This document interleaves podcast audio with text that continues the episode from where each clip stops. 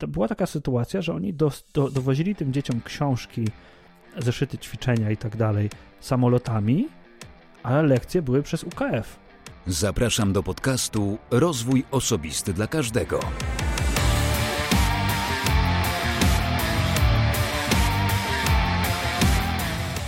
Cześć.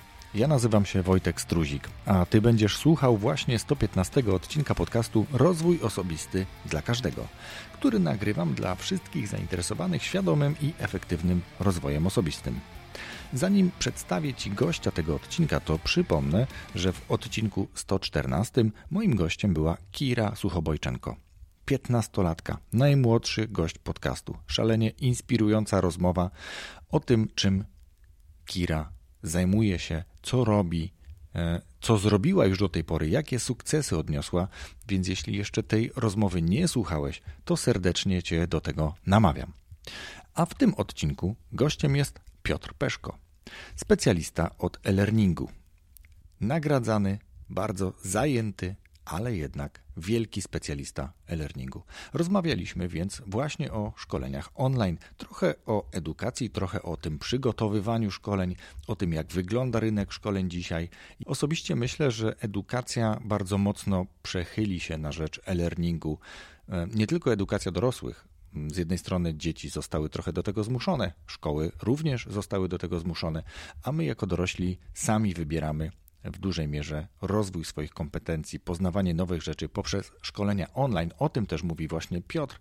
Poddaje, podpowiada kilka ciekawych stron, mówi o bardzo ciekawych książkach, ale zanim zaproszę Was do wysłuchania tego odcinka, to namawiam Was do wejścia na stronę rozwój osobisty dla każdego.pl, zobaczenia opisu tego odcinka, bo być może jest tam coś, co Ciebie zainteresuje. Będziesz mógł sobie pewnie też pobrać określone materiały, które tam dla Ciebie przygotowałem, jeśli tylko Cię to zainteresuje. Serdecznie do tego namawiam, a teraz zapraszam do słuchania.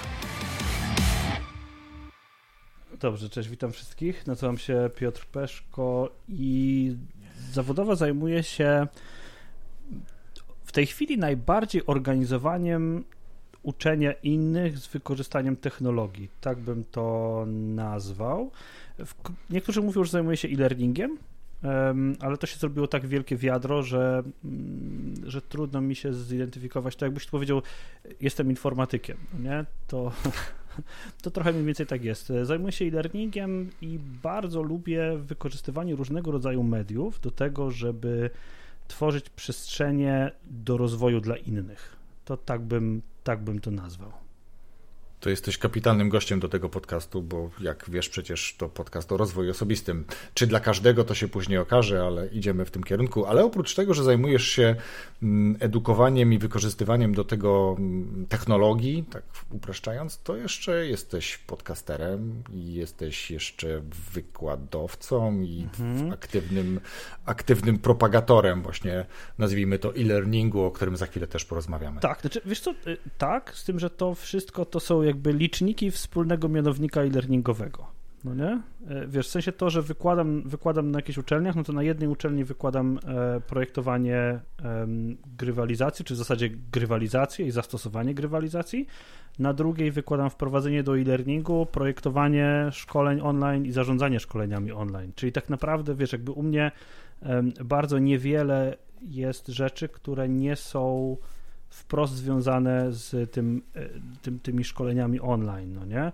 I zawodowo, kiedy prowadzę swoją firmę i tam też głównie zajmuję się e-learningiem, tak w 95%, mm, a pracuję też dla, dla różnych korporacji, e, w zależności od kiedy, kiedy tam to w czasie określimy. I tam też zajmuję się, na przykład w tej chwili pracuję dla ABB, zajmuję się tam bardzo, bardzo specyficzną rzeczą, i to, są, to jest zastosowanie technologii, no i nie tylko technologii, zastosowanie metod rozwojowych do tego, żeby e, zmieniać zachowania pracowników na bezpieczne. Czyli jakby dbam o ten ludzki aspekt bezpieczeństwa informacji i jakby mega się tym jaram. To jest, to jest w ogóle fenomenalny temat. Mhm, super, no to świetnie. Myślę, że do tego też gdzieś w międzyczasie nawiążemy, ale żeby do tego przejść, to jeszcze dwa małe kroczki. Pierwszy krok to Piotrze, jaką masz pasję albo jakie masz pasje?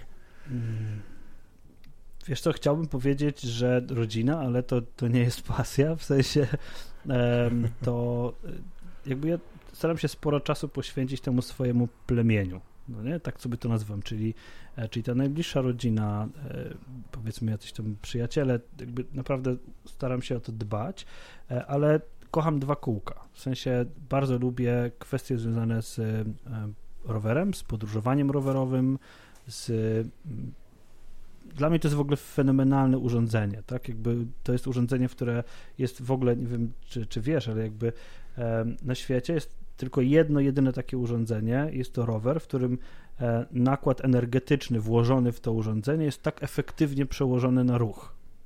No to, to, dlatego no, ja się zachwycam po prostu w każdym aspektem poruszania się rowerem i, i w ogóle całej kultury rowerowej i tak dalej. I to jest, e, to jest pasja. Pewnie jakbyś tak się właśnie przeszedł mnie po, po, po domu, to znalazłbyś co kawałek jakąś rzecz związaną z, z rowerem i niekoniecznie jest to moje bałaganiarstwo, a raczej wiesz, to, że moje plemię toleruje moją pasję.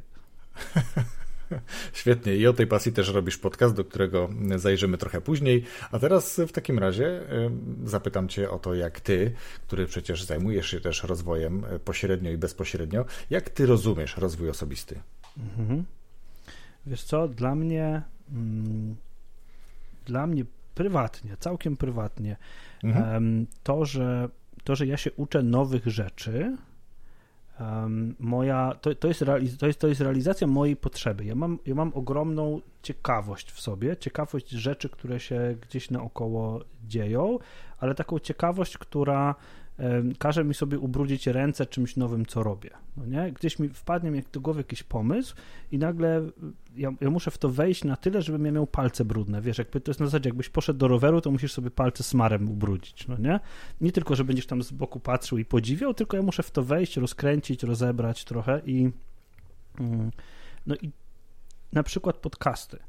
E, ja nie potrafiłem poprzestać, nie, nie potrafię poprzestać na tym, że ok, ja sobie tylko nagram podcast i, i, już, no i dam komuś resztę, niech zrobi magię i niech ja mam efekt. Nie, ja muszę w to wejść i, i wiesz, jakby zacząć w tym grzebać tak, że mm, no, mam pewnie parę mikrofonów, interfejsów i tak dalej, wejść w to na tyle głęboko, żebym ja się w danym, danym temacie poczuł swobodny, ale też nie boję się ludzi pytać, nie boję się ludzi prosić, nie boję się kupować szkoleń. Na przykład no, kupiłem wczoraj, chyba wczoraj, e, wydałem 700 dolarów na szkolenie e, z tego, jak zrobić podcast w Adobe Audition, dość takie zaawansowane jakieś tam metody i tak dalej. I, e, ja to też traktuję jako inwestycję, bo, bo jak ja o tym myślę, mm, kiedy oczywiście funkcjonuje jakoś tam moja firma, funkcjonuje sobie jakoś w świecie i mam pieniądze do zainwestowania. No? I ludzie mnie czasami pytają, a w co byś zainwestował niewielką kwotę, nie, nie mówię jakieś tam, nie wiem, pół miliona, bo to możesz kupić sobie mieszkanie i masz inwestycje, nie? ale takie na przykład kwoty na poziomie, nie wiem, 10, 20 tysięcy. I ja zawsze tym ludziom powtarzam, zainwestuj w coś, czego się nauczyć. Zainwestuj w jakąś swoją umiejętność, Spróbuj po prostu. Nigdy nie wiesz, czy ona ci się przyda, czy nie przyda, ale w nią zainwestuj. I na zasadzie takiej, mm, na przykład, czy ja potrafię nakręcić unboxing? Wiesz, ostatnio się zajawiam właśnie to. Czy ja potrafię nakręcić hmm. unboxing? Czy ja potrafię pokazać, jak rower wyciągam z pudełka i jak go skręcam?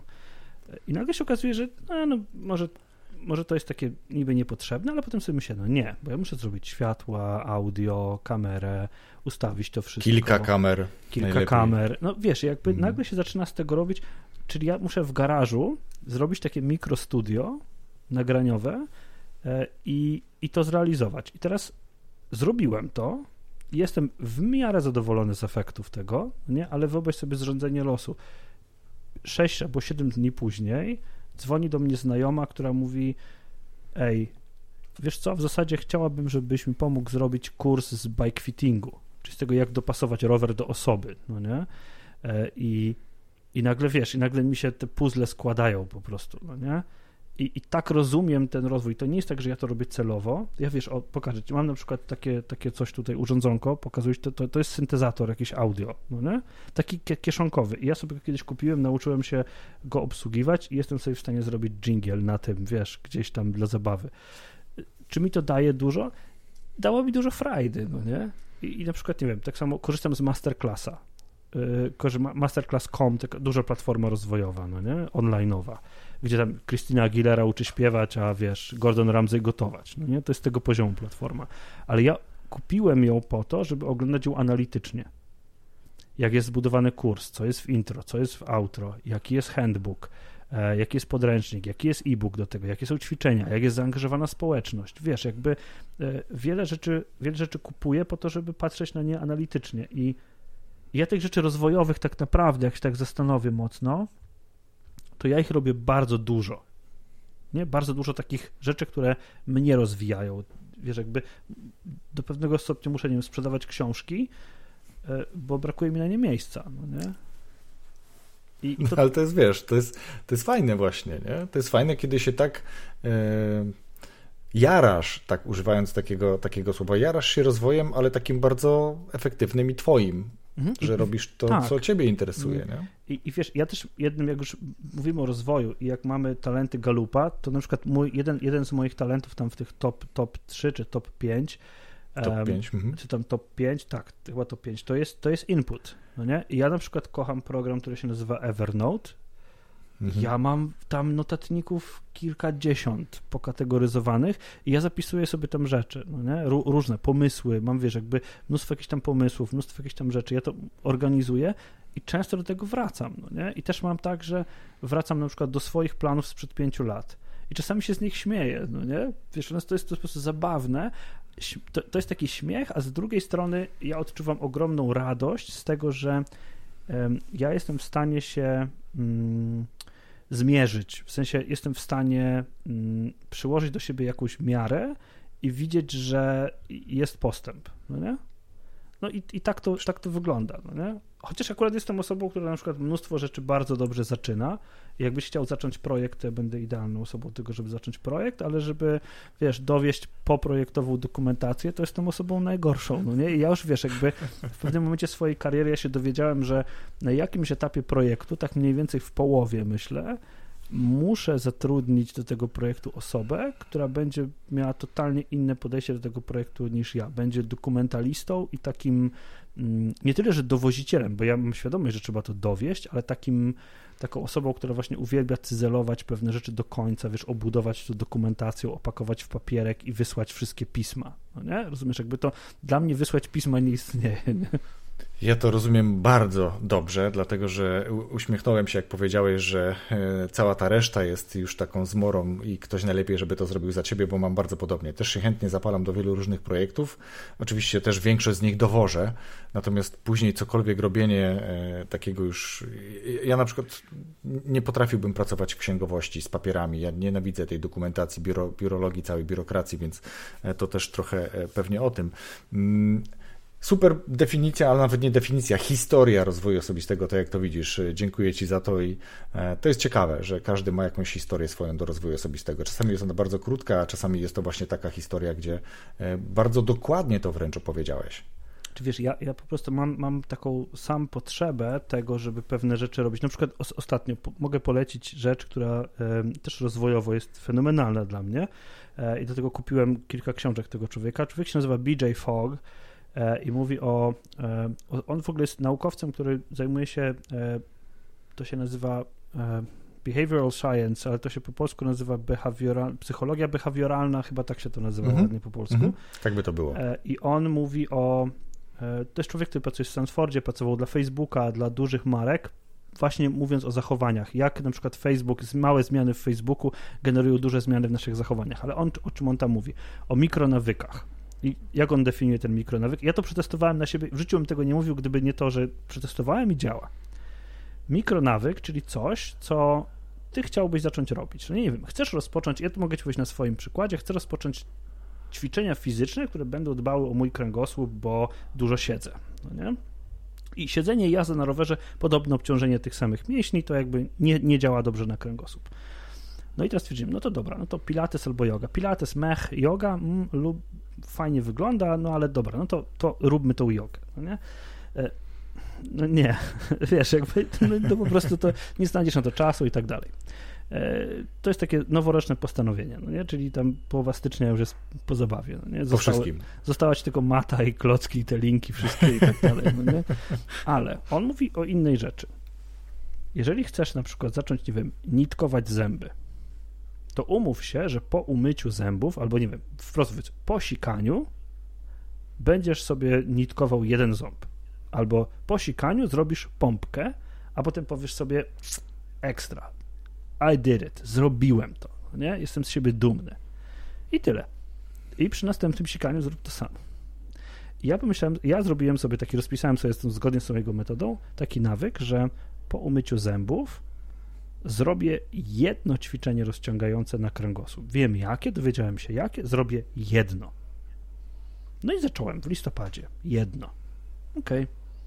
Jeden dzień, ale każdego dnia, wiesz, po umyciu zębów mm -hmm, jedno, czyli no to myjesz zęby dwa razy dziennie, powiedzmy, no to rano, wieczorem, elegancko. I słuchaj, w tej chwili doszło to do tego, że czasami to, to ćwiczenie jest półgodzinne, czasami jest to 45 minut, ale jak już nie mam ekstremalnie czasu, to jest to jedno zawsze. Rozumiesz? I, i jest, jest połowa lutego, jak to nagrywamy, tak? I ten nawyk jest na tyle silny, że ja to po prostu robię. No i przestałem się przejmować tam, wiesz, matą, całym tym anturażem do tego pięknym i tak dalej, kadzidełkami, wiesz, i nie mamy na to czasu, no nie? Ale na tą jedną rzecz mamy czas i wiesz, plecy nie bolą. Mhm. Więc jakby to po prostu jest dla mnie fascynujące w rozwoju jest to, że możesz człowieka zdekonstruować, znaleźć przepis na to, żeby to działało i wdrożyć i to będzie działało. I to działa, tak? Bo wiesz, dlaczego działa? Bo kasyna uzależniają, tak? Jakby tak są zrobione, żeby uzależniać, no nie? Więc jakby teraz, czy my możemy to obrócić w drugą stronę? I tu Charles Duhigg i Siła, na, czy Siła Nawyku się nazywa ta książka.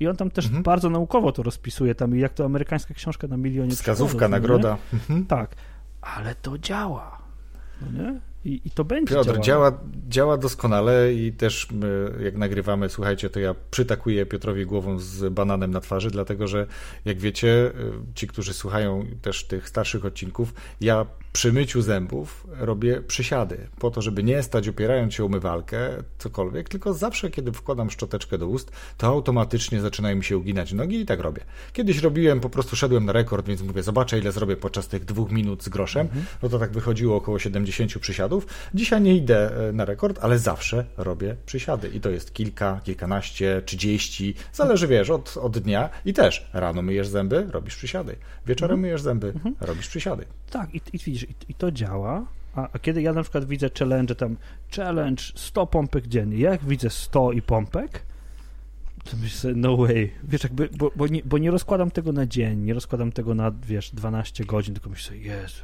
100 pompek dziennie, never again. Odpadam, odpadam. Nie, wiesz, jakby, i, i, i, dlatego, dlatego ja na przykład, ja, ja nie jestem zwolennikiem, w ogóle, raczej myślę, że jestem aktywnym przeciwnikiem postanowień noworocznych, no nie? Bo wstajesz na kacu, po Sylwestrze, e, jeszcze cię głowa nie boli, no nie? I zaczynasz wtedy, ale w tym roku to zrobię, no nie? Po czym o drugiej zaczyna cię boleć głowa i jest ci niedobrze i te wszystkie wiesz, plany po prostu już zjechały do bazy. Dokładnie tak jest, dokładnie tak jest. Ja też nie przepadam za e, postanowieniami noworocznymi, ale generalnie jakieś cele jednak e, sobie staram stawiać i to niekoniecznie jest związane z nowym rokiem, tudzież kacem ponoworocznym. Piotr, Przejdźmy do meritum Twojego zajęcia zawodowego, a myślę tutaj o e-learningu. Powiedziałeś, że to trochę tak jakby porównać, czym się zajmujesz z Jestem informatykiem. Mhm. E, ty się zajmujesz e-learningiem, to też bardzo szerokie, więc najpierw zacznijmy od tego, żeby wytłumaczyć tym, którzy tego nigdy nie dotknęli, co to w ogóle jest learning, e-learning. Mhm.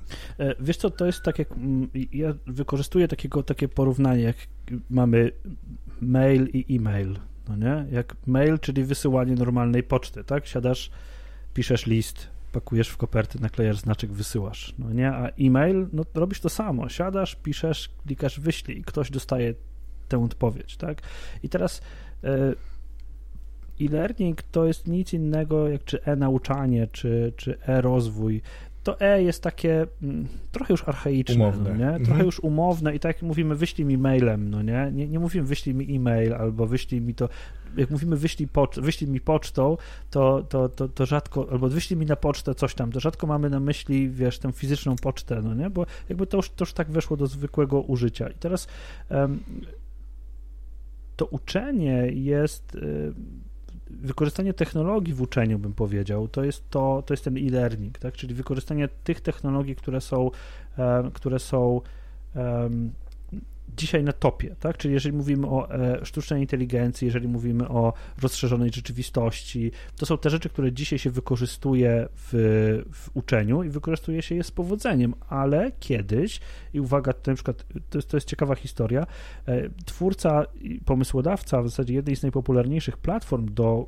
robienia szkoleń online, czyli platformy Moodle, e, Martin Dugiamas jest Australijczykiem i on w ramach swojej pracy jakiejś tam doktorskiej e, stworzył tę platformę, ale ona była, odpo- ona była odpowiedzią na bardzo żywotny problem, który był w Australii, to znaczy duże rozproszenie e, ludzi, którzy, dzieci w zasadzie, które potrzebowały mieć edukację, ale no, nie miały dostępu do szkoły, bo one były po kilkaset kilometrów od siebie rozrzucone. I, i słuchaj, mhm. tam była taka sytuacja, że oni do, do, dowozili tym dzieciom książki, zeszyty ćwiczenia i tak dalej samolotami, ale lekcje były przez UKF. I, to był też e-learning, tak? Bo na, mhm. tamte, na tamte czasy radio UKF-owe e, i, e, i, i łączność taka krótkofalowa była tym, tą, tą technologią, która umożliwiała uczenie na odległość. I teraz czym jest to uczenie na odległość, czym jest to e-learning? Tym, co robią szkoły w trakcie lockdownu. To wiesz, jakby dzisiaj już mamy tę perspektywę, co? No to to jest to te wszystkie działania rozwojowe, które dzieją się online. I teraz jest mnóstwo narzekania na to. Dlaczego? Bo my ciągle działamy w trybie awaryjnym i ciągle wykorzystujemy tak mało tej technologii, jak tylko można, do przepchania starego kontentu. No nie, czyli starego, mówię, stara treść, czyli treść niedostosowana do bycia transferowana w ten sposób, jest transferowana w ten sposób. I tu jest, to jest taka sytuacja, jak pojawiła się telewizja, i pierwsze programy telewizyjne wyglądały dokładnie tak samo jak audycje radiowe. Speaker siedział za mikrofonem i, e, i przy jakimś stoliku i czytał wiadomości, tak? Tak samo jak czytał je w radio. I, i tutaj no, no, no, mamy dokładnie, dokładnie taką samą sytuację. Ta technologia bardzo szybko musiała wejść y, i spenetrować y, całe szkolnictwo na przykład, ale ani ta technologia, ani uczniowie, ani nauczyciele, ani administracja ciągle nie są do tego przygotowani, żeby to, to zrobić dobrze. I ja się zajmuję tym, żeby to robić dobrze. Mhm. Tak w skrócie. Czyli to jest generalnie wykorzystywanie technologii nie tylko samych urządzeń, e, internetu, laptopów, mikrofonów, zestawów i tak dalej, tylko dostosowywanie również kontentu, jak mnie mam, do tego, żeby on był łatwy dla nauczyciela, tudzież trenera, do tego, żeby mhm. przekazać tą wiedzę i dla odbiorcy, ucznia, studenta, kursanta do przyjęcia tej wiedzy i przeprocesowania, przerobienia ćwiczeń, e, jakichś różnych zadań, które dzisiaj, tak jak sam powiedziałeś, ten stary content nie jest dostosowany do tego, no bo nauczyciel ma książkę, mhm. E, dzieciak po drugiej stronie ma też jakąś swoją książkę, a tutaj jest jakby tylko źródło komunikacji.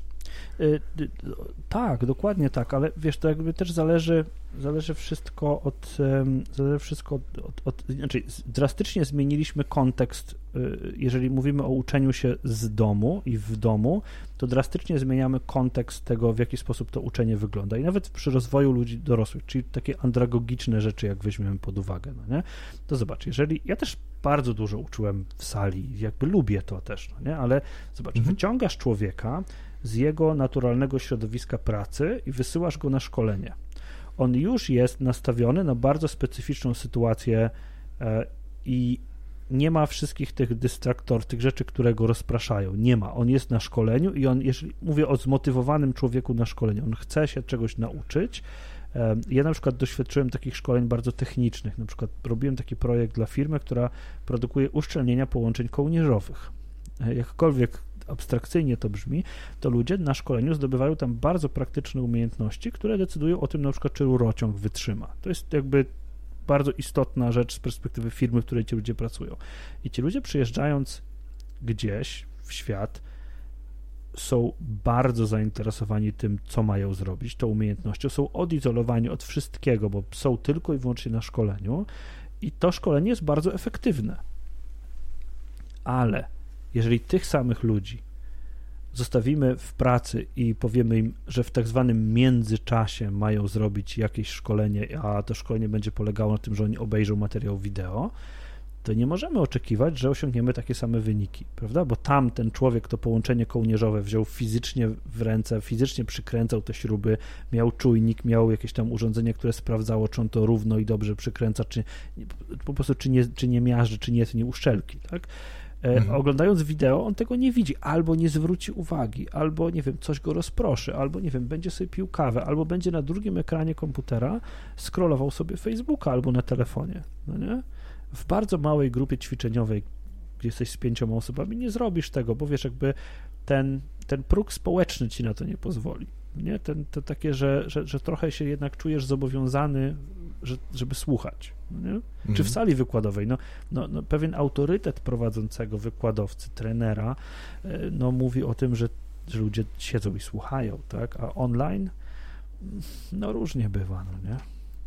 Bywa różnie i to pokazał właśnie 2020 rok, kiedy po pierwsze trenerzy być może w oczekiwaniu na to, że to szybko się skończy, przeczekiwali i nie podejmowali działań, żeby się przysposobić do jednak pozyskiwania i szkolenia przez e, online, przez te wszystkie narzędzia. Mhm. Moodle nie tylko tak naprawdę, bo, bo Moodle głównie chyba jest przez szkoły wykorzystywane i uczelnie. No, uczelnie, myślę. Core to są uczelnie. Myślę, że uczelnie, tak, dokładnie. Ale też tak naprawdę e, to jest też o tym, że szybka i elastyczna reakcja na to, co się wtedy działo, pozwoliła dzisiaj wielu uzyskać jakby. Mm, nie cofnęli się w swoim mhm. nie tylko rozwoju, ale w swoim biznesie, bo jakby dużo biznesów tym, na, na, tym ucierpiało. Ale ja chciałem Ciebie też zapytać, że trochę takie pogłębienie, żebym ja i słuchacze też dobrze zrozumieli. E-learning, można powiedzieć, jest takim nadrzędnym terminem dotyczącym całej tej edukacji online, tak? Mhm. Tak można przyjąć? Tak. No, można czyli tak teraz powiedzieć. możemy, mhm, czyli teraz możemy powiedzieć, że jakby elementem e-learningu, czy pewnego rodzaju learningiem są bardzo popularne i super, że, że takie są. Wszystkie szkolenia, kursy online, które gdzieś możesz mhm. sobie wykupić w formie wideo, dodatkowe dostępy do grup, czy coś w tym rodzaju, żeby jakby oceniać progres, czy dopytać tak. o jakieś konkretne, spersonalizowane rzeczy, to jest pewien element tego, tak? Mhm. Jest. Czy wiesz co, ja, ja, żeby wprowadzić pewnego rodzaju taką um, taką jakąś, że tak powiem, e, edukacyjnie. E, strukturę. E, tak, strukturę albo taksonomię tego, o czym rozmawiamy, to mhm. po pierwsze bym powiedział tak, są rzeczy synchroniczne i asynchroniczne, czyli są te rzeczy, które dzieją się w danym momencie teraz i to są wszelkiego rodzaju webinary, live, wideokonferencje i tak dalej, i tak dalej, czyli jesteśmy w różnych miejscach, ale w tym samym czasie. I to jest moim W trybie rzeczywistym. W trybie mhm. rzeczywistym. I to jest jedna bardzo duża działka tego. I, I to jest coś, w co było najłatwiej wejść pandemicznie, no nie? A druga działka to jest wszystko to, co jest asynchroniczne, czyli to, gdzie trener przygotował treść i teraz ta tre treść, zadania, ćwiczenia i tak dalej, i teraz one są w jakiś sposób dystrybuowane. No nie? I oczywiście jest tam gdzieś przenikanie się tych dwóch, tych dwóch rzeczy. E, jest jeden obszar, na który ja chciałbym zwrócić uwagę, bo w Polsce jest bardzo mało popularny, czyli szkolenia moderowane, czyli takie szkolenie, które e, jest szkoleniem asynchronicznym, ale ma moderowan, ma trenera czy trenerów, którzy je moderują. Takie coś, jest jeszcze taki twór pośrodku pomiędzy tymi dwiema dużymi grupami. E, I teraz kursy online są głównie asynchroniczne, głównie polegają na dostarczaniu materiałów wideo i jakichś tam towarzyszących takich, jak to mówię, Michałków, tak? Czyli jest tam jakiś e-book, coś tam się dzieje. Checklista. Mhm. Tak, tam, tam są jakieś takie Zestaw rzeczy. narzędzi. No, tak. I, I powiem tak, ja z jednej strony sam tworzyłem takie materiały i sam je udostępniałem, wszystkie te, te, te formy.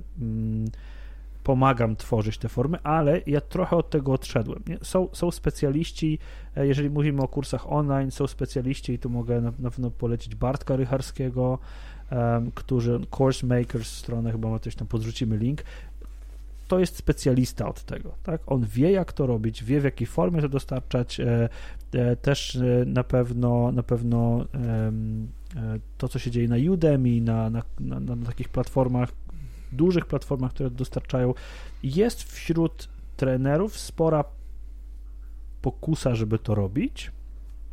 E, ja sam z takich kursów też, na przykład, nie wiem, z podcastowego kursu Marka Jankowskiego ja skorzystałem. Po prostu wszedłem, 24 godziny zrobiłem wszystko, co tam było, wyciągnąłem, co potrzebuję dla siebie i zamknąłem sprawę, no nie? E, ale, e, ale to jest jakby, to jest moje indywidualne podejście, mogłem na to poświęcić czas. No w tej chwili nie mam tyle czasu, robię inny kurs, robię to inaczej, ale co jest, co jest ważne i na co trzeba zwrócić uwagę, że przez to, że pojawia się duża pokusa, żeby takie rzeczy robić, dużo tych materiałów, dużo tych kursów online jest tragicznie niskiej jakości. One są nieprojektowane, w sensie nie, nie ma etapu projektowania. Kiedy mówimy o, o, o tworzeniu metody rozwojowej, to mamy jakiś etap analizy, dowiadywania się w ogóle o co chodzi, gdzie jest problem. Mamy etap bardzo ważny i to jest mój konik i to jest clue mojej pracy, e, to jest projektowanie, czyli jak dostosować metody rozwojowe, które trzeba znać, do tego, żeby osiągnąć pewne efekty, tak, osiągnąć, e, zrealizować cele, które obiecaliśmy w opisie szkolenia. No nie? I dopiero mhm. potem następuje etap wytwarzania tych materiałów, ćwiczeń do nich i tak dalej, gdzie w wielu wypadkach rozpoczyna się od ćwiczeń, a nie od gadającej głowy do ekranu. No nie? Ja obserwując to, co się dzieje w tej chwili, no powiem Ci, że mam przerażenie w oczach czasami, a nawet nie czasami, tylko często. Kupuję, uwaga, wszystkie książki, które dotyczą e-learningu w Polsce. W sensie, jeżeli się pojawia jakaś książka, to ją kupuję. Ja przeczytałem je wszystkie i ja się obawiam realizacji tego, co jest w wielu z nich napisane. W sensie, to jest taki metoda, skamerska metoda amerykańska, przełożona na polskie realia. Wiesz, jakby załóż listę mailingową, napędź listę mailingową, zrób 72 live'y, potem sprzedawaj, a potem zniknij z rynku, bo już nikt nie kupi więcej.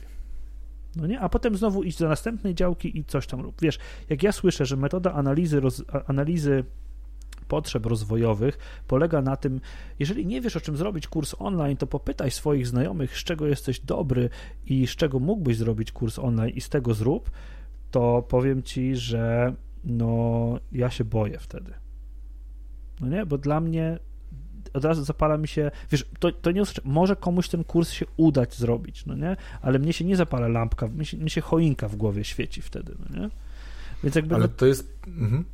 to jest całkiem spory i mam wrażenie bardzo dynamicznie rozwijający się rynek, mm, dlatego, że to jest trochę tak jak, nie wiem, MLM, mhm. czy, czy jakieś takie inne drzewka, które widzisz kogoś, kto się na tym dorobił. Mamy ludzi, którzy, zresztą wiesz, no, są znane nazwiska takie, które wypuściły kurs i wypuszczają kursy, yy, zarabiają na tym niezłe pieniądze, więc wszyscy myślą, ja też tak zrobię. Tylko yy, myślę, że pomijają właśnie ten etap, o którym ty mówisz, czyli takiego projektowania poprzedzonego analizą, tylko zaczynają od razu siadać i od razu zaczynają przygotowywać materiał, który mają w głowie, który im się wydaje, że, że będzie pomocny dla tych, którzy potencjalnie go kupią. No, no niestety tak, wiesz, wiesz co, ja, ja zrobiłem takie kursy i ja zarobiłem na nich pieniądze i ja nawet y, nie wiem, przeglądam w tej chwili, patrzę w tej chwili na stronę, czy jestem w stanie gdzieś znaleźć, e, znaleźć, podeś, znajdę, podeślę ci link do tego. Ja mhm i to były przyzwoite pieniądze. No nie? To, to, nie są złe pieniądze, na tym można zarobić. To jest metoda, na której można zarobić. Tak? Tylko, tylko teraz trzeba się zastanowić nad tym, w jaki sposób zrobić to dobrze, w jaki sposób e, to projektować. Wiesz, ja też jako doradca pracowałem przy tworzeniu sporej liczby takich kursów i i w momencie, kiedy na przykład mój klient stwierdził, ja mam prezentację, ja wejdę do studia, powiem Ci z tą sytuację, która moim zdaniem jest ciekawa. Jest człowiek, który występuje dużo na scenie, dużo opowiada, dużo szkoli, duże grupy, ma ogromną pewność siebie, że jest po prostu turbomagikiem szkoleniowym, no nie? I okej, okay. ja mówię, dobrze, napisz sobie skrypt. Musisz mieć napisany skrypt. Skrypt wrzucimy na prompter i będziesz te rzeczy sobie czytał.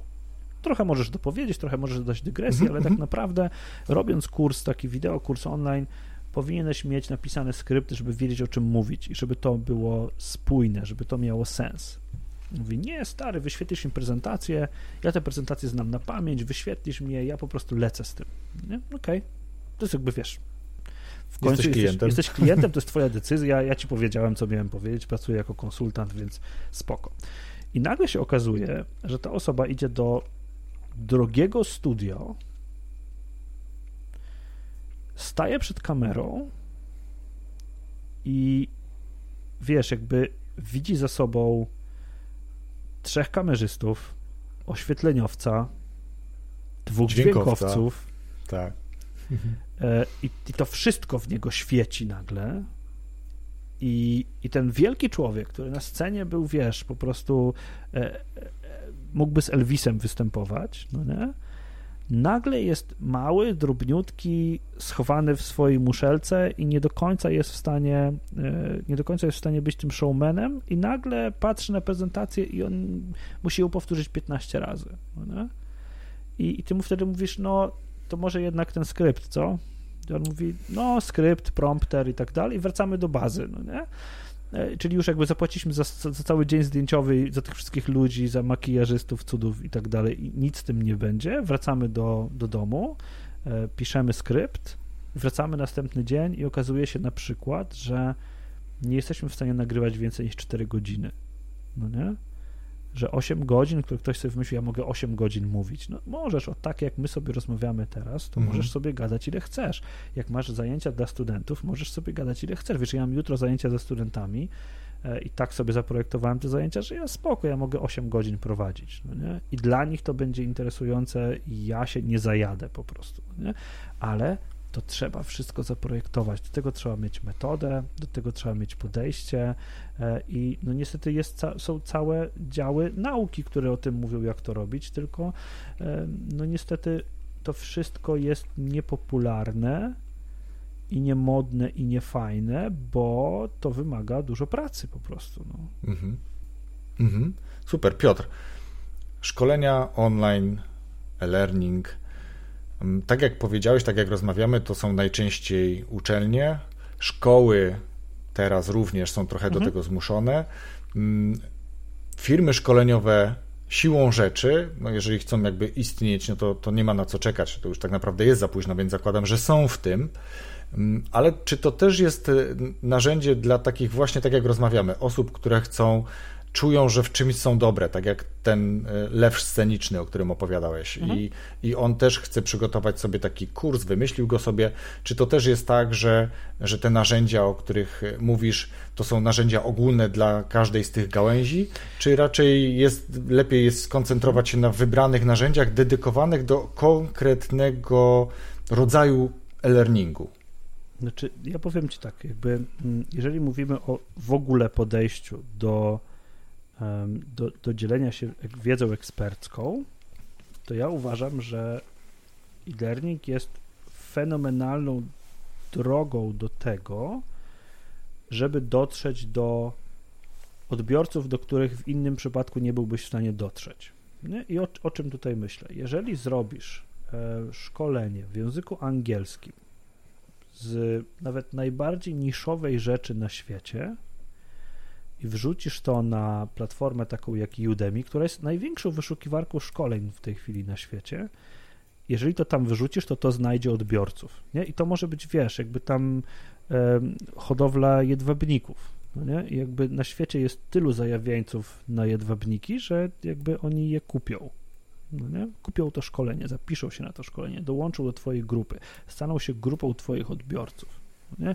I są takie osoby jak chociażby, nie wiem, Pat Flynn, no nie? Mhm. którego zapewne znasz, no nie?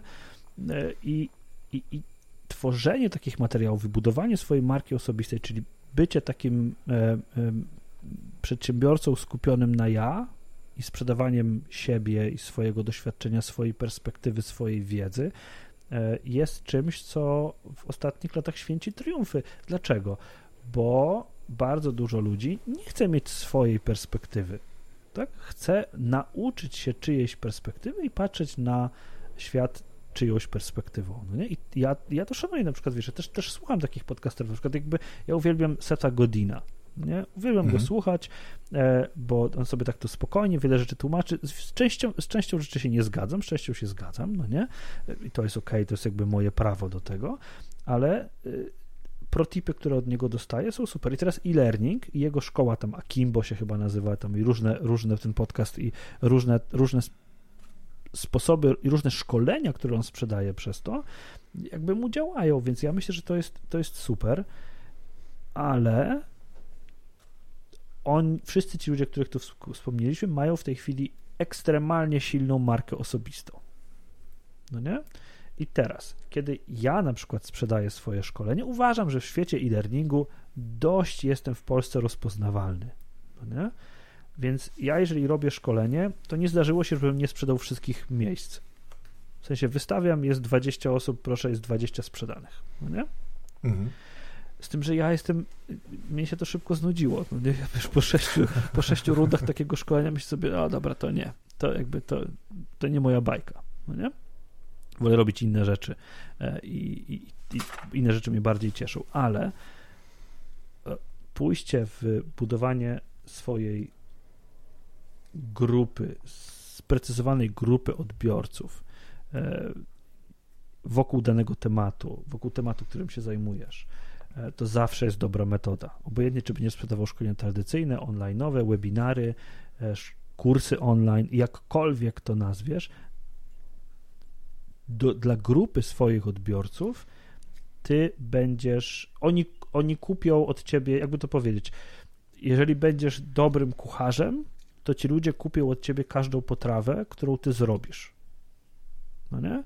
Obojętnie, czy ty, mhm. wiesz, podejrzewam, że, że Magda Gester, jak gotuje rosół i barszcz i piecze szarlotkę, to wszystko, każda z tych, każdy z tych produktów będzie na odpowiednim, oczekiwanym poziomie jakości i wyszukania dopasowanym do danej grupy. Nie? Taki, jak sobie trochę wychowasz tą grupę odbiorców. No?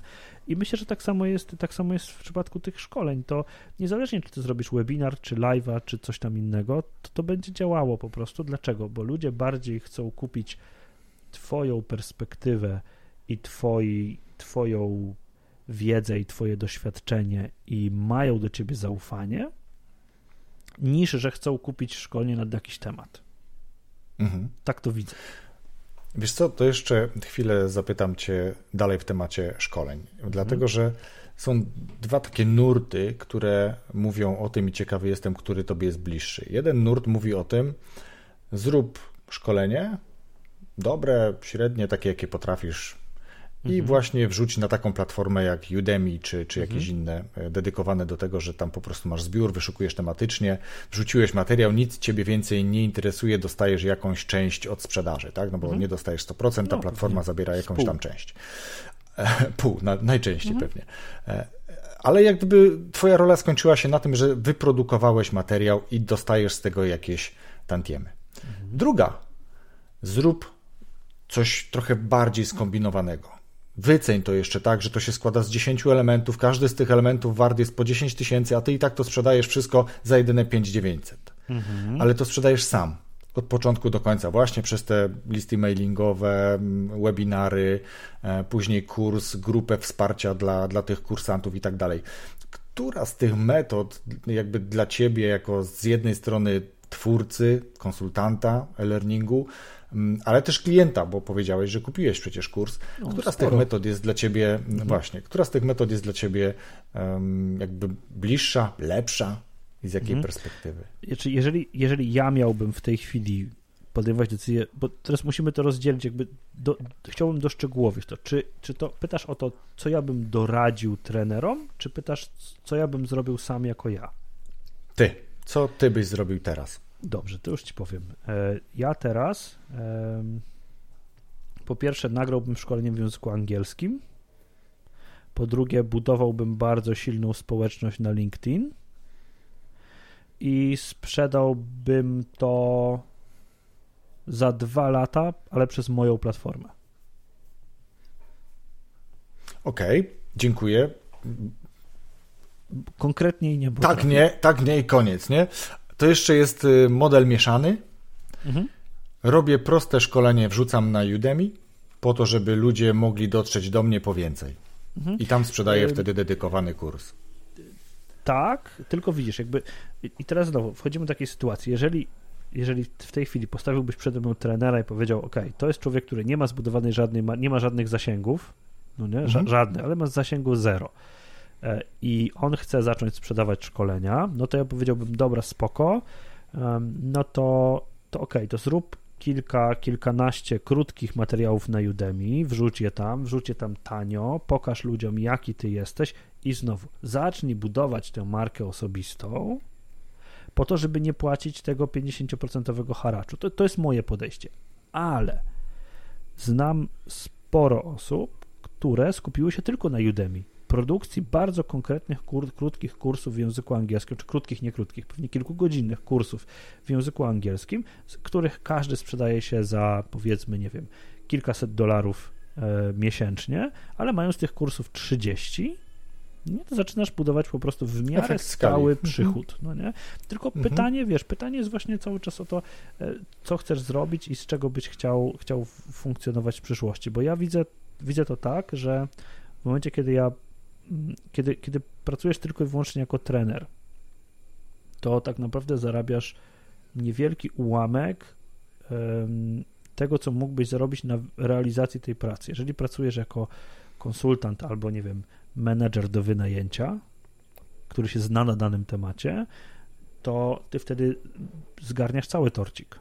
No nie, jeżeli patrzymy mhm. na finanse, no nie, to, to jest dla mnie to w wielu, w wielu wypadkach tak wygląda historia, że ja zaczynam pracować jako trener, przychodzę tren, szkolić daną organizację, e, a potem automatycznie to się zmienia w jakąś umowę konsultingową, a potem w umowę projektową i na przykład zostajemy w takiej relacji e, z firmą przez, nie wiem, lat 10, tak?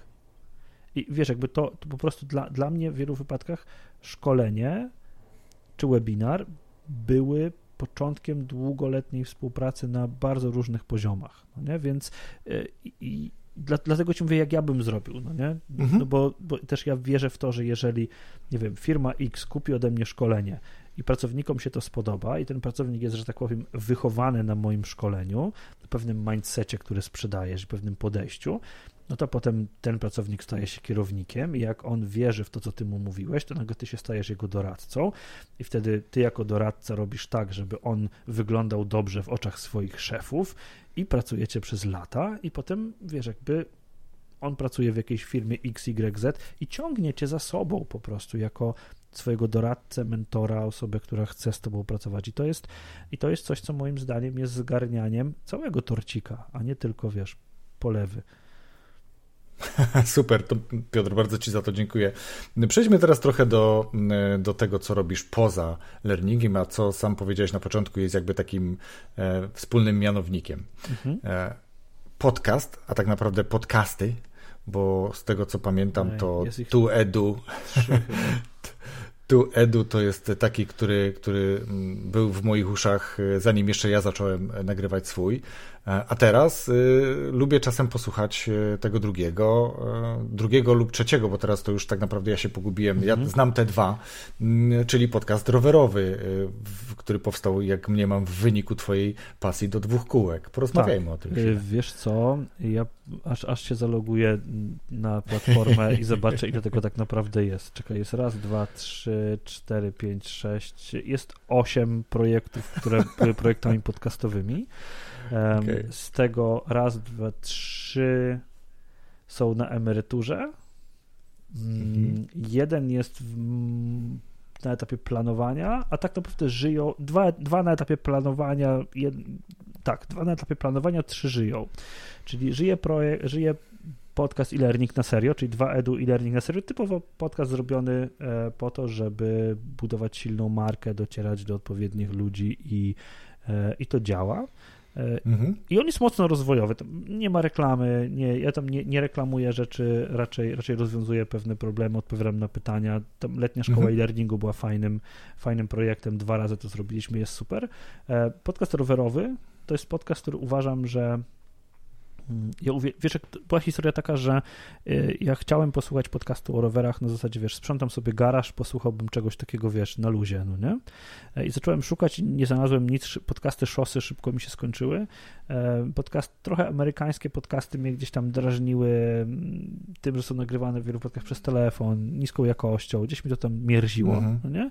I też takim, wiesz, większym wysiłkiem słuchania, przez to, że to jest w obcym języku, pomimo tego, że uważam, że dobrze znam ten język, dobrze się nim posługuję, to mimo wszystko wysiłek słuchania jest wyższy. No nie? nie rozumiesz wszystkich żartów, nie zawsze złapiesz pewne dygresje, nie zawsze złapiesz ironię, no nie? a jak chcesz ją złapać, to jest to wysiłkowe, więc stwierdziłem, że okej, no to skoro nie ma takiego projektu, to go zróbmy, zrobię sobie podcast, no nie? No i sobie Mhm. zrobiłem. No i ostatni, najnowszy, to takie, takie, takie dzie- dziecko ostatnich dwóch tygodni, ale też co ciekawe, to jest ciekawa metoda rozwojowa zastosowana. I stwierdziłem, że okej, zrobię podcast z córką, ona stwierdziła, że chce, zgadza się i tak dalej, ale wymyśliłem sobie taki, to jest eksperyment, który trwa w tej chwili, że zrobimy sobie challenge razem. Czyli mamy dwa tygodnie na, na wybranie i przeczytanie sobie książki. Czyli masz zrobić tak, żeby książka była na półce, e, czy no jakoś tam wcześniej musisz ją pozyskać, najczęściej drogą kupna e, i, e, i masz dwa tygodnie, żeby ją przeczytać. I po dwóch tygodniach opowiadasz o niej. Po prostu odpowiadasz na pytania dotyczące tej książki, a druga osoba w następnym tygodniu też miała dwa tygodnie. I mamy taki challenge, jak długo jesteśmy w stanie tak robić, żeby mieć dwa tygodnie na przeczytanie książek, no nie? Y, To jest fajne, no w ciągu roku tak naprawdę pewnie przeczytamy po 20 książek, jeżeli ten projekt się utrzyma. I ja patrzę na to z kilku kontekstów jako, jako rodzic, też ja- jako sam dla siebie, że mam tę motywację, że muszę przeczytać, no bo obiecałem córce, no nie? No jak? W końcu, wiesz, w końcu też obiecałem słuchaczom i tak dalej, i tak dalej. To jest trochę takie, wiesz, samo napędzający się mechanizm. A z drugiej strony ja patrzę na to, na, na, na rozwój takiej no, nastolatki, która po pierwsze, że się na to zgodziła, to jestem w szoku. E, robić coś z ojcem, jak masz kilkanaście lat, to nie jest najfajniejsza rzecz. No niech, e, czy tak myślę? Chociaż może jest, nie wiem, zobaczymy. Po druga rzecz jest taka, że, że wiesz, jakby to jest rozwój w kontekście ekspresji, mówienia, nagrywania i tak dalej, co też nie jest łatwe, jak masz tyle lat, przygotowania się do tego, bo musisz, a no i finalnie też przeczytania tych książek, no nie? Bo no bo zamierzamy się tam challenge'ować, jakby pytamy, wiesz, kto jest autorem, a co, a w jakim kontekście powstała książka, wiesz, jakby y, trochę, trochę się... Poważna rozmowa. No, znaczy, no taka jak można rozmawiać z dwunastolatką, no nie? Ale No ja, ja, okej, się- no ja się przy tym świetnie bawię e, i, i uważam, że to widzisz, jakby ten, ten cały mój gdzieś tam background rozwojowy e, no, sprawił, że, że dla mnie pewne rzeczy to były naturalne i myślę, że to będzie, że to będzie spoko. No nie? Myślę, że będzie spoko przede wszystkim dlatego, że to jest zrobione z korzyścią dla nas. Wiesz, jakby to nie jest produkt komercyjny, tylko to jest Mhm. produkt nastawiony na to, żebyśmy my sami z niego korzy- skorzystali, a jeżeli komuś się spodoba, no to super, nie? Dokładnie. I to jest e, właśnie genialna rola m, podcastów. Ja tak wrzucę tylko od siebie, że mm, ja mam 18-latka już dzisiaj i 14-latkę, więc jakby doskonale rozumiem kontekst. Ale przyznam, że w momencie, kiedy robiłem u syna jeszcze wtedy w gimnazjum, takie warsztaty dla młodzieży, trochę przygotowujące do wystąpień publicznych, e, to nie sądziłem, że oni się tak, e, wiesz, wciągną w to. A później syn, jeszcze teraz, po, po tych już kilku latach, powie: Dzięki temu, że wtedy tam z tobą byłem, to ja mogłem zrobić to, tamto czy siamto. Mogłem swobodnie wyjść przed klasę i o czymś opowiedzieć. Nie? Więc jakby tą wartość, którą dzisiaj dajesz córce, e, bo to tak ja na to patrzę, za chwilę będzie naprawdę procentowała. Nie? Bo No. to jakby zobacz, umiejętność wysławiania się, mówienia, e, odnoszenia się do danych kontekstów wyniesionych z przeczytanej książki straight, wiesz, prosto do punktu, do celu, tak? Odpowiadanie na pytania, ale też ciekawie. Wow, po prostu. Wiesz, to nie? jest, y, ja na to patrzę trochę tak, że myślę, że moje gadanie do mikrofonu wynika z tego, że mój tato kiedyś tworzył radio, no nie? Mm. W- Lokalne radio, e, budował je od zera, w sensie jakby, jakby miał taką ambicję, żeby zbudować lokalne radio i je zbudował. E, I ja tam czytałem kiedyś wiadomości w tym radiu po prostu. No? I, I tak wiesz, ci już zostało. Jako, jako taki licealny dzieciak. No nie? I to, to, nie trwało długo, no bo, bo, bo, pewnie tam, wiesz, jakby radio się profesjonalizowało i, i pewnie głos dzieciaka czytającego, wiesz, licealisty czytającego wiadomości, to, to, to nie, było, nie, nie, był, nie była podąż, pożądana perspektywa, czy tam pożądana jakość tego, ale, ale wiesz, jakby oswojenie się z tym, że masz studio, że masz mikser, że masz jakąś konsoletę, że to idzie live, że musisz to zrobić w miarę sprawnie, dobrze, jasno, ale z drugiej strony nie banie się tego, żeby coś powtórzyć, albo że jest chwilę ciszy, no to są rzeczy, które, które wiesz, jakby też procentowały, więc, więc ja myślę, że to są um, no to są rzeczy, które wiesz, które my czasami chcemy robić. To ja, ja dzisiaj akurat miałem taką rozmowę i mówię, że ja to bym kiedyś chciał być takim radiowcem, jak był E, był taki film Przystanek Alaska i tam był radiowiec ja uwielbiałem tego radiowca. No, Serial, jego, tak, jego, tak, jego tak. filozoficzne wywody o poranku, to jest, ja bym kiedyś chciał mieć takie radio, nie? Niekoniecznie na Alasce. A, a dlaczego nie? Super, Piotr, bardzo fajnie mi się z Tobą rozmawia, ale przechodzimy do takiego momentu, kiedy ja też pytam e, swoich gości, Ciebie w tym wypadku, o to, jakie książki poleciłbyś gościom podcastu mm -hmm. od siebie? Mm -hmm. A tylko powiem, że y, właśnie w odcinku, który pokazał się dzisiaj, 111 odcinku, bo nasza rozmowa pokaże się za chwilę, czyli wy już słuchacie, kiedy my nagrywamy, to pękło, że tak powiem, 200 książek przez te sto kilkanaście odcinków. No to ja dołożę dwie jeszcze, żeby było tak. Super. Ekstra. To będzie 202. E, słuchaj, to są dwie książki. Zacznę od tej, która z mojej perspektywy jest e, fenomenalna merytorycznie i fenomenalna w kontekście ludzi, którzy chcą projektować metody rozwojowe. E, napisała ją pani Kathy Moore. Książka nazywa się Map It, czyli jakby zmapuj to. I ona, podtytuł jest The Hands-on Guide to Strategic Training Design czyli to jest książka, która jest korem tego, tego czym, czym ja się zajmuję i bardzo mi się tutaj podoba jeszcze taki podtytuł jest Save the World from Boring Training with Action Mapping. E, e, pani Cathy Moore opracowała metodę, która nazywa się Action Mapping i ona dotyczy tego, w jaki sposób masz zaprojektować metodę rozwojową taką, żeby ona była ćwiczeniowa i operacyjnie, umiejętnościowo sfokusowana, a nie sfokusowana na operacji, y, na, na dostarczenie informacji. I ona jakby odczarowuje ten taki, takie przeładowanie informacyjne na rzecz e, skupienia się na praktycznym aspekcie rozwojowym i dostarczeniu minimalnie potrzebnej informacji do zrealizowania tej, tej praktycznej rzeczy. E, w czasie przeładowania treściowo, y, treściowego naszego świata. E, fenomenalna książka. Niestety 400 e, stron z przepisami, więc jakby w takim dość dużym formacie jest co robić. No ale bardzo mocno polecam też blog Cathy Moore. Świetne rzeczy.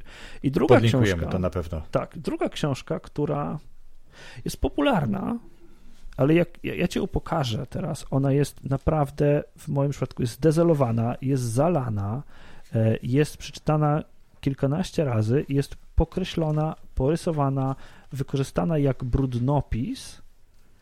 E, I skąd ona mi się wzięła? Jest, przypadek był taki, byłem prelegentem do jednej konferencji i potem rozmawiałem z, z kilkoma moimi kolegami. To było jakieś, myślę, że z 10 lat temu, pewnie, chociaż, chociaż może nie. No, chociaż, czekaj, niech się zastanowię. No, kiedy ona była wydana, wiesz? Czekaj, sprawdzę sobie, kiedy ona była wydana, bo ja ją kupiłem przez przypadek, od razu jak była wydana. Nie, to jest 2.14, to by się zgadzało. To gdzieś, czyli pewnie z 6 lat temu to było. I wtedy byłem na tej konferencji i mój kolega, bardzo dobry, powiedział, wiesz co, nie chciałbym nigdy w życiu z tobą realizować żadnego projektu. I to było dla mnie taki, wiesz, taki, taki po prostu strzał taki, że, że ja myślałem, że się nie pozbieram. No nie? Naprawdę, jakby ja to naprawdę ciężko, ciężko zniosłem. I potem się, dobra, ale to powiedz mi dlaczego. Mówi, wiesz, bo robisz tak strasznie dużo rzeczy, że ja bym się bał ryzyka, że ty nie poświęcisz wystarczającej uwagi temu mojemu projektowi. I ja to bardzo przeżywałem. No, no, mam mhm. tak, że coś mi się gdzieś tam, wiesz, wejdzie mi e, pod skórę, taki też miałem podcast kiedyś, jak mi coś wejdzie pod skórę, to, e, to ja potem to analizuję długo, no nie? I, I sytuacja była taka, wracałem z pracy jakiejś tam projektowej z Chicago do Krakowa I no, łaziłem po lotnisku, miałem tam kilka godzin opóźniony samolot. No nie? I, I znalazłem książkę, właśnie, ja nie znałem tego człowieka w ogóle. Znalazłem książkę Essentialism. I, I ona wpadła na ten grunt tego, że czułem się źle z tym, że ktoś nie chciałby robić ze mną projektu, bo jak bardzo cenię tego człowieka i uważałem, że to była tylko taka. Potem oczywiście rozwiązaliśmy to, że on tak jakoś miał tam mm. na mhm. myśli co innego i tak dalej, ale ja tą książkę przeczytałem dwa razy, zanim wylądowałem w Krakowie. W sensie czekając na e, czekając na samolot, przeczytałem ją raz, potem ją przeglądałem drugi raz, czytałem ją myślę, że z cztery razy i ten jeden rysunek, który tutaj, e, który tutaj się pojawił i ja go tutaj sobie znajdę, chodzi mi o ten, że jak mamy mnóstwo różnych projektów i każdy ciągnie w swoją stronę, to tak naprawdę stoimy w miejscu. A jeżeli wszystkie projekty będą szły w tym jednym, jednym kierunku, to tak naprawdę my albo przynajmniej ta wypadkowa tych wektorów projektowych będzie szła w jednym kierunku, to poruszasz się w jakimś sensownym kierunku rozwojowym, biznesowym i tak dalej. I pamiętasz, i to, to jest moim zdaniem fajna klamra do tego, że rozmawialiśmy na początku o tym, że ten e-learning jest wspólnym mianownikiem i te technologie stosowane są wspólnym mianownikiem wielu rzeczy, które robię. No nie? I jak teraz popatrzysz na to, na ten essentialism, to, to, to oczywiście ja nie podchodzę do tego ortodoksyjnie, tak? Mhm. Ale one się ze sobą łączą. I dla potwierdzenia tego dzisiaj skończyłem nagrywać serię podcastową z firmą, która się zajmuje jakimś tam sprzętem outdoorowym, no nie? I ja mówię, a wiecie co, przy okazji to pokażę wam, co jeszcze robię zawodowo. I oni w tym się takie wielkie oczy, ale my to chcemy. Myśmy nie, wiedzieli, nie wiedzieliśmy, że to można. My mhm. chcemy dać e-learning w takiej formie naszym klientom. I wiesz, i jakby i nagle myślisz sobie, hmm, to nie, przypadek? Nie, to nie jest przypadek, to nie są przypadki. To jest ten, jak to ładnie się nazywa tutaj, wiesz, disciplined pursuit of less. Masz, masz mniej tych rzeczy, ale masz je w takiej formie. One są tak dobrze zrobione, one są tak ładnie wypolerowane, tak dobrane, tak, e, tak przygotowane. I ty pokazujesz randomowy projekt, jakiś losowy projekt pokazujesz, i, i ludzie myślą sobie: O kurczę, to my to chcemy no nie? Mhm. I, i, I ta książka, e, a w zasadzie no nie książka, książka to jest jakby, wiesz, jakby działania, które podjąłem, które były zainspirowane tą książką, one doprowadziły do takiej sytuacji, że ja naprawdę dzisiaj odmawiam wielu projektów, bo, bo się nie mieszczą, bo nie wiem, bo nie, bo, bo, bo nie, bo nie ma w nich ja nie, intuicja mi nie podpowiada, że to może być coś fajnego. Widzę, że no, kolejna platforma, do której trzeba zrobić support. No nie wiem, czy ja chcę. No nie? Mhm. Wiesz, a z drugiej nie będziesz strony, się wtedy rozwijał przy tym na przykład. Tak, wiesz, jakby nie popchnie mnie, to będzie to kotwica taka trochę. No nie, dobrze, da mi jakieś tam pieniądze, ale, e, ale wiesz, jakby też czego się, druga rzecz, której się nauczyłem, to jest czekanie na projekt. Nie? Czekanie na fajny projekt. Czekanie na, na to, że że jeżeli ja intuicyjnie czuję, że, że coś jest nie za bardzo, albo gdzieś mi tam nie klika, to, to nie róbmy tego, zaczekajmy na coś fajniejszego, no nie? I, i, i wiesz, ja myślę, że, że, że, że też sporo, sporo trenerów w tej sytuacji pandemicznej dobrze zrobiło, że stwierdzi, że przeczekają trochę. No nie, że a to ja zaczekam, a to ja zmienię sobie trochę, przeprofiluję się, zostanę doradcą, będę robił coś trochę innego, no nie?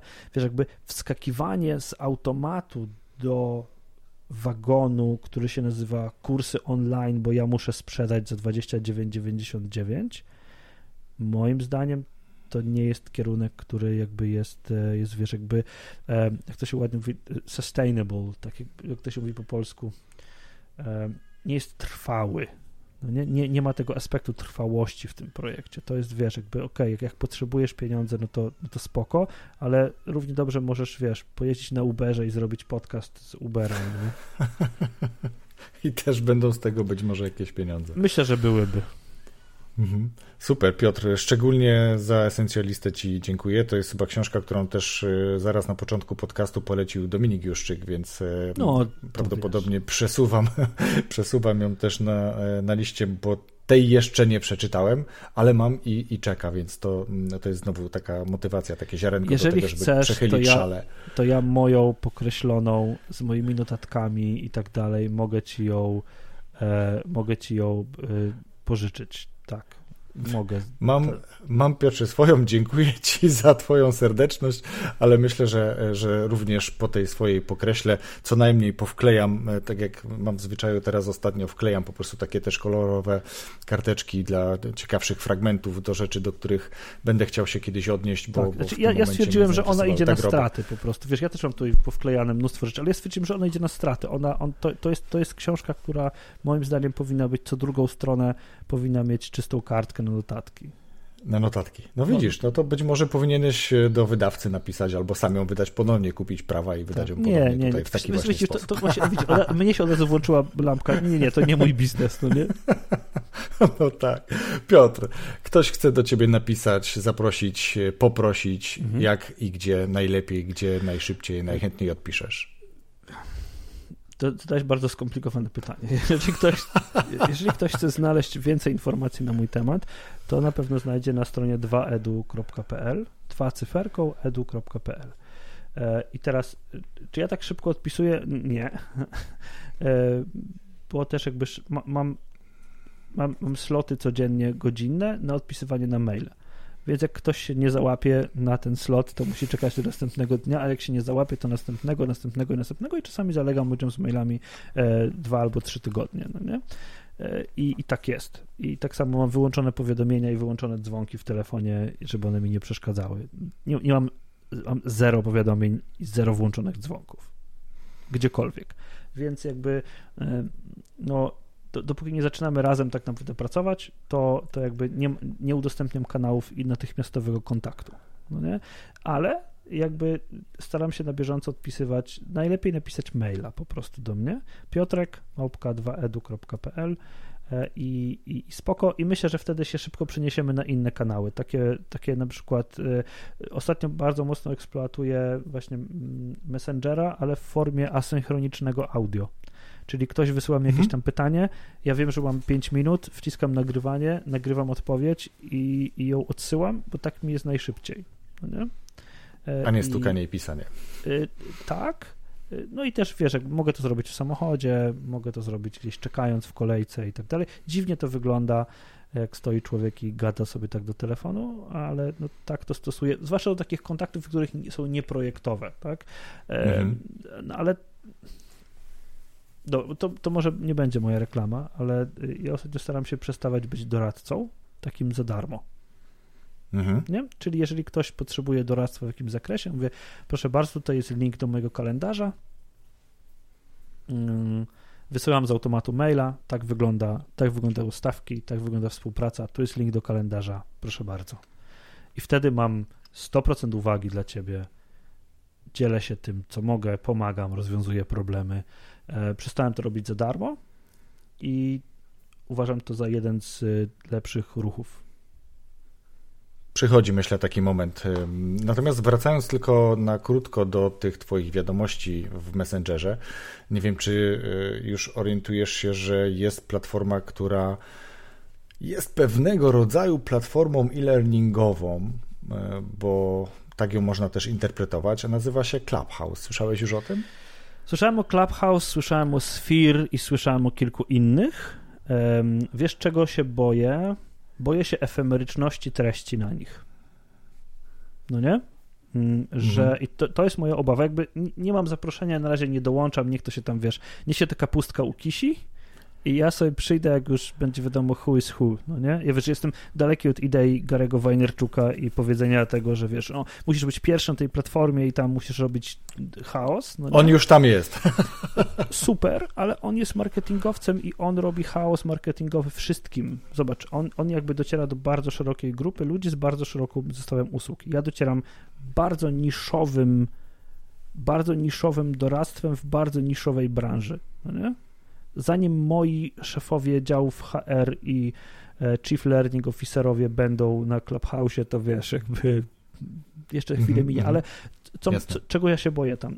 I, to jest moja taka szczera obawa, e, to jest efemeryczność tej treści. to, że wiesz, coś tam się pojawi, to nawet będzie fenomenalnie wartościowa treść i ona zniknie. No tak będzie. Sam nie będę mógł bo ona, się, bo, ona się, bo ona się nie zapisuje w żaden sposób. No, ona jest po prostu tu i teraz. To jest konferencja no. nierejestrowana. Jesteś, słuchasz, notujesz i, i, i jeśli nie, to, to po prostu usłyszałeś i koniec. No i teraz wiesz, jakby to jest ok, ale ja uważam, że to jest, um, to jest krok wstecz w kierunku telewizji, radia i, i, i, i, i wiesz, jeszcze bardziej podkręcenia tej ekonomii uwagi, tego posiadania cię tu i teraz, tak? To tu i teraz kosztuje moim zdaniem za dużo, żebym ja mógł sobie na to pozwolić. No to taka, tak, tak, takie moje przemyślenie na ten temat. Rozwój osobisty dla każdego.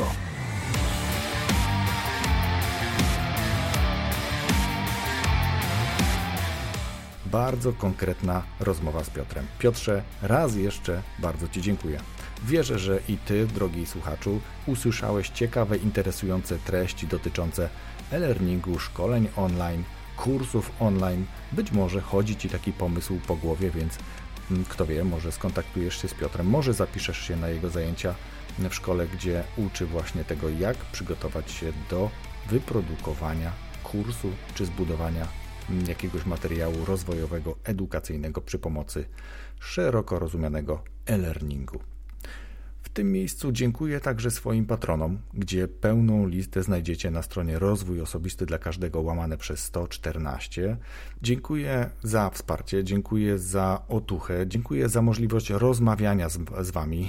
Jedna z ostatnich rozmów bardzo mnie rozbawiła i naładowała energią, więc serdecznie zapraszam. Jeśli i Ty chcesz wesprzeć mnie, wesprzeć podcast, czy też podcast bajkowy, to wejdź na stronę patronite.pl łamane przez RODK i wybierz dla siebie dogodny próg wsparcia, a na pewno nie będziesz tego kroku żałował. Dołączysz do bardzo fajnej ekipy patronów, z którymi od czasu do czasu rozmawiamy, z którymi jesteśmy w bieżącym kontakcie, a mnie pozostaje podziękować raz jeszcze patronom, a Tobie z góry podziękować za decyzję, jeśli zdecydujesz się do nich dołączyć.